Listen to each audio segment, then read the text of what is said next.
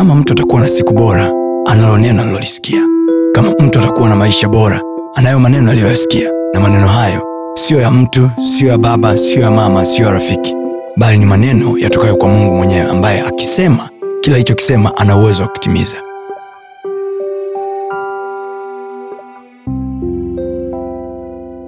Neno la mungu lina kanuni. Kanuni hazina namna isipokuwa kufuatwa. If yeye amesema tuombe manayake there are things on earth will never be turned if people won't pray Yes. kama kristo ameagiza watu waombe maanake kuna vitu kwenye uso wa nchi havitakuja kamwe kubadilika mpaka watu wameomba Yes. kuna vitu kwenye maisha yako wewe binafsi you won't, you, you won't change forever till you pray money cannot do everything biblia anasema hivi in the beginning god hajasema in the beginning technology. Biblia hajasema in the beginning hapo mwanzo mungu aliziumba. Hajasema hapo mwanzo pesa. Kama unataka kuona chochote ambacho hata kama hujawahi kukiona biblia mambo ambayo macho hayajawahi kuona wala masikio hayajawahi kusikia wala moyo wa mwanadamu mama yako hajawahi kuwaza wala moyo wa mwanadamu hajawahi kuwaza anasema hayo ndiyo mambo ambayo mungu amewaandalia. Hili neno amewaandalia manake yapo. Yapo. Yes. hiyo mambo ambayo macho hajawahi kuona. Kuna kiwango cha fedha asifio hajawahi kukiona. Hivi mambo ambayo macho. Anakwambia hayo ndo amewaandalia wampendao. Yes. do you know? Kila kitu mungu alichosema hivi it is given au mtapewa au mmepewa sio kwamba kiko free ni kweli ameandika freely given lakini amesema hivi ombeni nanyi mta kwa manake kipo ila ampewi mpaka mme Omba. ila ni cha bure ombeni nanyi mta Pewa. so biblia anasema hivi yeye asiye na hekima na afanye nini Naombe. ambaye anajiona hana hekima na afanye nini Naombe. There is a wisdom to operate in your marriage Yes. Kuna namna kuna na, kuna hekima ya ndoa kuna hekima ya biashara kuna hekima ya kazi kuna hekima ya kulea watoto.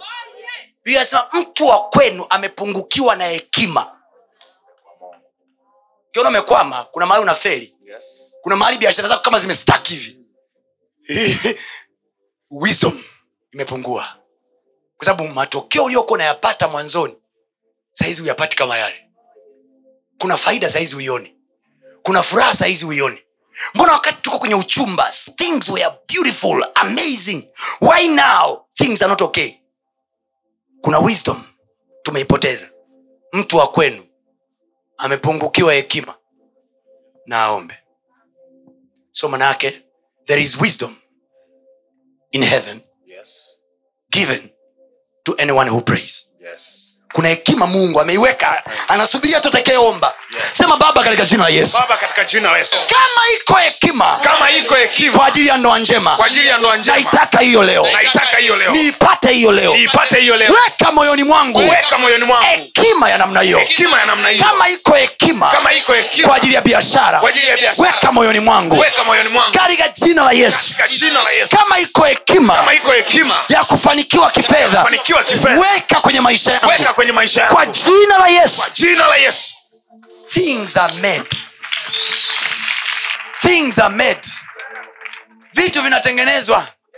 Vitu havitokei biblia inasema kwa imani twafahamu ya kuwa ulimwengu uliumbwa kwa neno.